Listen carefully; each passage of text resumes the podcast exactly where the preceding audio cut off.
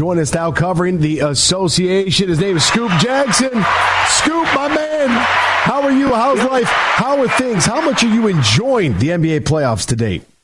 Oh, it's been um, it's been good. It's, it's been good. It's been entertaining. Uh, last night's game, um, it wasn't the. I mean, it got dramatic, but it was a horrible game. If we really talk about um, the, the Lakers and the uh, Warriors game, just from a basketball perspective, it was exciting. But from a, if you're strictly looking at basketball and execution, it was just a bad game to watch. I was telling my son and my nephew, I'm like, this is the second worst game through three quarters I've seen in my life. and I didn't want to bring up the uh, the Bulls and the Knicks had a game I think one time on Christmas that my uh my god brother it was so horrible my god brother threw something and broke the TV. And at that point, it's so bad. It's like you know what? We weren't trying to watch the rest of that anyway. So what, what, what's the why even? I'm not even worried about it. My my question for the for the Lakers and Warriors because this is a couple games in a row where things have been a little choppy, right? We had all the uh, the text to the Green brothers, no relation uh, in what was that game three and then game four. Just uh, just a very like a strange pace. It, it's kind of like in boxing, right? They say styles make fights. Is it because right. stylistically these two these two teams are so different that things just aren't working out that it does make it kind of a tough watch between LeBron's Lakers and Steph Curry's Warriors? Maybe I never looked at it that way, but that might be it because neither team is playing the same way they did in the first round of the playoffs against Sacramento or against Memphis. There seems to be no fluidity in this series. You know, you might get a good performance here and there. You might get a stretch like Lonnie Walker the fourth did last night. You know, um, but there's everything seems to be stagnant and nothing. You get spurts of movement but nothing seems to like stay consistent over the course of four quarters throughout the game. And I don't. It may be the styles, but what bothers me the most is that we're looking at a Lakers offense and we know what it has the capability of doing. We already know historically what Golden State's offense has, you know, in his in, in his background of what it can actually do. And we see neither one of them doing that effectively. But it doesn't seem to be the defense that the other is applying that's making that not happen. It seems like both teams' offenses are just not fluid for whatever reason. And it doesn't seem like it's great defensive performances or great schemes playing out defensively that are causing them to look so inefficient offensively. So you can't put your thumb on it. It's just, you know, as as dramatic as it can be outside of the two blowouts, you know uh, games two and game three. But you know there is drama within the game. But if you take the drama away, just from a basketball perspective, it's hard to figure out why this is not good basketball. It's almost like the two offenses can't get out of their own way. The hell with the exactly. defense. What, what, are, that's what it is, right? But why? Exactly. That's, like what? Why? No one, no one can figure it out. In the two teams, I mean, it's not exactly like they're shooting the basketball prolifically. I mean, you look at game four, Golden State shoots 29.3% from three, only to be matched by LA. Like, yeah, I see your 29% and I raise you 24%. Like, neither team is shooting the basketball well. And I want to go to a guy that I spent a lot of time watching, you know, at the University of Michigan in Jordan Poole, along with another Michigan Wolverine, Duncan Robinson. We'll get to him in a minute. Uh, but Jordan Poole in 10 minutes last night, 0 for 4 from the floor, no points, couple of turnovers, did have a couple assists and a few rebounds, but nothing out of like, it, it just, I don't know what it is with Jordan Poole, who, a guy who was 37 seventh in the league in scoring throughout the regular season. So it's not as if like you know the the incident that took place where he got you know socked in the face by Draymond Green. It's not like that ruined his whole season. The guy averaged 20 points and three rebounds and four assists a game throughout the course of the regular season and shot 43 percent. But the lights get the brightest in the playoffs. And that's kind of where he made his money last year. And you look at him this year, and, and Jordan Poole, like, what is going on with him? Yeah, that's. A, I mean, Stephen A. made a good point. We made it last night. It's you know, there, there's something about you know, playing for the for, for a contract and not playing for the contract once you be paid. And I'm not going to say that once he got paid, he settled down because he did. You know, he had a decent season. It wasn't as impactful. The numbers could be there, but it still wasn't as, pack, as impactful as it was last year. And for some reason, I don't know why, you know, and I, I'd have to be around to actually find out or speak to people inside of the Golden State locker room. But it seems as if, and it's somewhere between the two. He's either like checked out because it's not just a shot making that's not there. He doesn't seem engaged at all, and he doesn't seem um, to be consistently trying to make things work in his favor. He doesn't seem locked in at any point. Like even just a remember a couple of games ago, he was diving for the loose ball, and he like he couldn't even gather up a loose ball. He's not making any commitment to defense. His decision making is bad, and I would attribute that to confidence, but I don't know where his confidence disappeared. And playing for the Golden State Warriors and being as valuable as he is, I, I think the team will be able to rally around and pick him up to give him his confidence back. But for some reason, that's not working. And now you have the coaching staff that can't even keep him in the game. And you know it's bad when Moody's getting more playing time than he is. That's when, when Steve Kerr and crew can't put him in and rotate, you know, the, the roster, the five men on the floor, and Moody gets more minutes than he does, something's wrong because now it's, his confidence is gone, and now they've lost trust in him.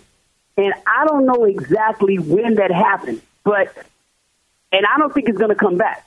I think it's easy for us to say, okay, you know, he got he got his money, he got his contract.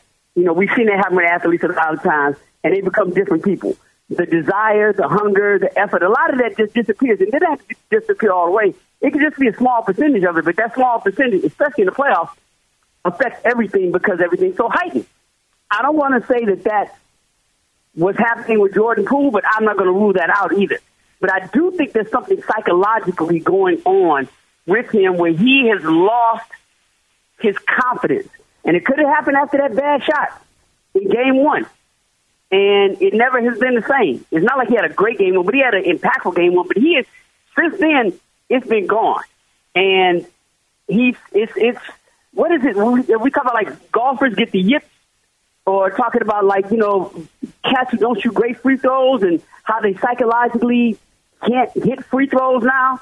Mm-hmm. You know, um, something's going on with Jordan Poole. I think right now at this point becomes psychological, and they need him so desperately because you know Clay is not playing as consistent or as big as he usually plays on an everyday basis.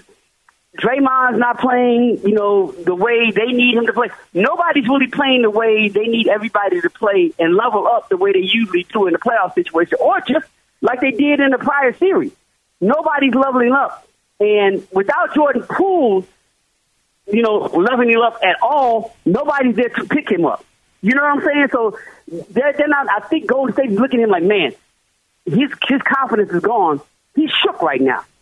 And usually as a team, you know, we're champions. We build ourselves up. But Clay is trying to build himself up. Andrew Wiggins is trying to build himself up. Draymond's trying to build himself up. Looney, who played great in the first series and now is going through whatever, he's trying to build himself up. You know, JaMychal everybody's trying to build themselves up, so nobody's there to build Jordan Poole up. And there's only so much Steph can do.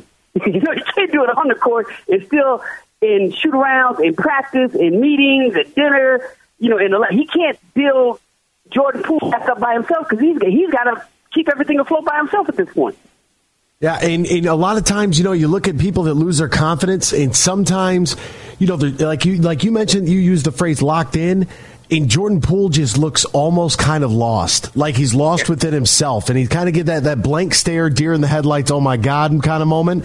And we, we don't we don't want to we don't want to see that because they are depending on him, and I, uh, as an anti-Laker, am depending on Jordan Poole. Now down three one here, Scoop. That's what's happening. Let's shift gears now to the Miami Heat and the New York Knicks. I mean, you mentioned Stephen A. Stephen A's got to be ripping his hair out because he knows the Knicks they don't they don't have enough. They got a, a nice a nice roster. I think. Jalen Brunson. I mean, look at the Dallas Mavericks. I mean, they got to be kicking themselves. Mark Cuban botched that thing not once but twice. Uh, you know, they, that should have been their point guard, and they could have been carrying on. Instead, they went with Kyrie and they fell off a cliff. But that's neither here nor there.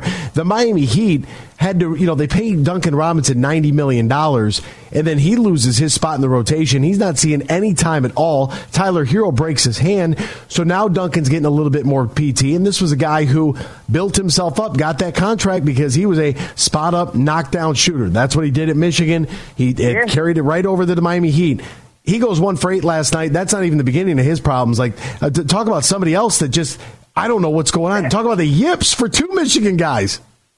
Right. That's, that's what I'm saying. But it's kind of like the same thing. But once again, what not only have they both kind of lost their confidence and lost their way and lost, you know, within the system, but both of them got the bag, right? yep. Yep. And once they got the bag, what happened? It fell off a cliff. Right, right. Something shifted. They, they, there seems to be some comfortability once they got that bag, and that happens with a lot of people, especially in professional sports, and it just plays out that way because uh, we get to watch it publicly. Um, and so sometimes that's what separates the good ones from the great ones. You know, the great ones get get that contract, get that guarantee, you know, that that generation of money that it has been for their family, but they they know that there's still something out there to get. They still know there's something out there to prove, and you know they continue to go prove it. You know, um, Michael Jordan was famous for not getting paid, and I'm pretty sure he'll be the first to tell you that's what kept him driven. You know, I'm not saying that if he had gotten, you know, one of these, you know, max contracts because he didn't get it till his last couple of years with the Bulls, but other that, that he wouldn't have been the same. You know, we've seen LeBron fight through that situation and take lesser. I mean, has, has LeBron really ever had a max contract? He's always taking less money to build around him and stuff like that. So maybe that psychologically keeps him driven because there's something more to go get. Um, but in the case of Duncan Robinson, we apply the same thing to Jordan Poole. I, we can't say that's the only problem, but we can't be naive enough to look at the way these two scenarios have played themselves out and act like that cannot be part of the reason. It can be part of the reason. But on the Knicks side, Duncan Robinson is not their biggest problem. You know, I, I agree with you. It would have been nice for, you know, uh, uh, I, well, I'll put it through. I, I disagree with you. I think it was bad for Mark Cuban and them not to resign him. But I do. I don't think we would have gotten the same player if he would have resigned in Dallas that we got for the Knicks because they basically handed him the keys to the franchise. Even though you know uh, uh, Julius Randle's there, even though Barrett's there, he came into this organization to New York and playing with his father on the squad. You know, as as a part of the member of the organization, they handed him the keys and like, you don't have to be the best player, but this is still all about you. You know that wasn't going to happen in Dallas he was still going to split time as point guard between he and Luka handling the ball. So I don't think we would have gotten the same player, and you know that that's a whole other conversation. But for the Knicks, they have to know going into this series that it's it's, it's not that they're not that good. I think it's I, I, they have to match the desire and the dog that's inside Jimmy Butler. Now, who's going to be that dog to match that? Mm. Who's going to love? And that's kind of Jalen Brunson's responsibility, even though he's new there. But we know historically, Jimmy Butler can, and we just watched it happen the last year. He can win a series by himself. But we know also that dog in him elevates the players around him. He, you know, he's the one. Just we just got to talk about the Golden State Warriors don't have anyone to level up Jordan Poole outside of the funk that he's in. You, when when when when um what you call it went down, when Herro went down, who do you think got in Duncan Robinson's, you know, hey, all right, let's go. You know, who do you think leveled him up like it's your turn now? I know you comfortable. I know you got this. I know you didn't have a good season, this, that, and the other. We ain't worried about that right now. Let's go. See, it's that leveling up that Jimmy Butler was the one. All right, let's go.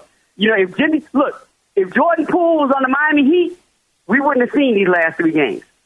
He was on the way to level up. You know, you see the way Kyle Lowry's playing.